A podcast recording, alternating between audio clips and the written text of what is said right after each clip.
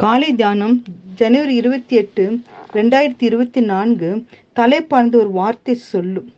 தேவனுடைய வார்த்தையானது ஜீவனும் வல்லமையும் உள்ளதாயும் இருபுறமும் கருக்குள்ளதாய் இருக்கிறது. எப்ரேயர் நாலு பன்னெண்டு.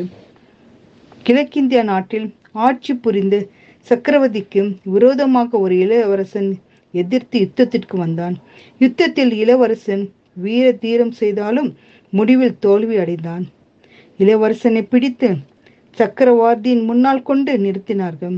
அவனுக்கு மரண தண்டனை விதிக்கப்பட்டது. அந்த நேரத்தில் தாகமாயிருக்கிறேன் என்று கேட்டபடியால் ராஜா அவனுக்கு தண்ணீர் கொடுக்கும்படி கட்டளிட்டார்.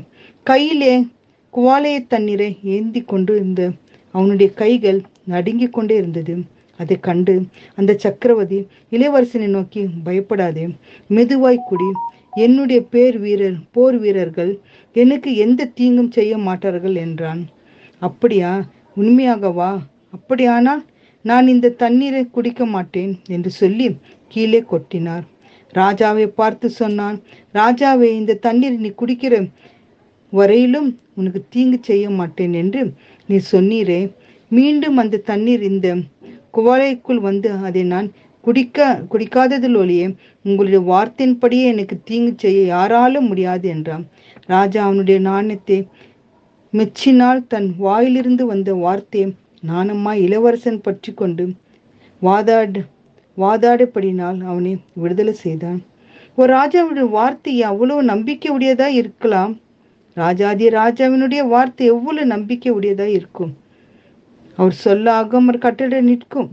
கர்த்தருடைய வார்த்தை ஒளிந்து போகாது. வானமும் பூமியும் ஒளிந்து போனாலும் கர்த்தரின் வார்த்தை ஒளிந்து போகுவதில்லை.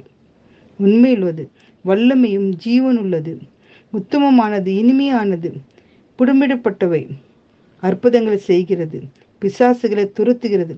நம் தேவனுடைய வசனம் எப்படி படிக்கிறோம்?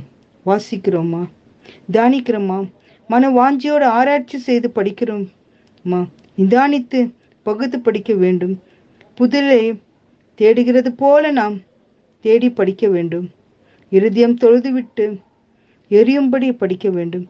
தேடி வாசிக்க வேண்டும் தினமும் படிக்க வேண்டும். வேதம் நம் மன மகிழ்ச்சியா இருக்கட்டும். தேவனே உம்முடைய வேதத்தின்படி போதித்து தினமும் என்ன நடத்தியர்களும் என்று என்னை நடத்தியர்களும் தேவனே என்று கேட்டு மன்றாடி ஜெபிப்போமாக. அம்மன் ராஜா. என் அன்பா நேசிக்கிற நல்ல தகப்பனே ராஜா ஒரு வார்த்தை சொல்லும் அப்பா. வார்த்தைகளை கர்த்த நாணத்தோடு நாங்கள் படிக்கவும் தியானிக்கவும் கர்த்தாவை கர்த்தாவை தேடி வாசிக்கவும் அப்பா ராஜா. கர்த்தா அப்படிப்பட்ட நாணயத்தை எங்களுக்கு தாரும் ராஜா. மன மகிழ்ச்சியோடும் வேதத்தை கருத்து ஆயிரம் ஆராயும்படி எங்களுக்கு கிருபை செய்து எங்களை வழி நடத்தி பாதுகாக்க வேண்டும் என்று மன்றாடி ஜெபிக்கிறோம். பிதாவே ஆமேன்.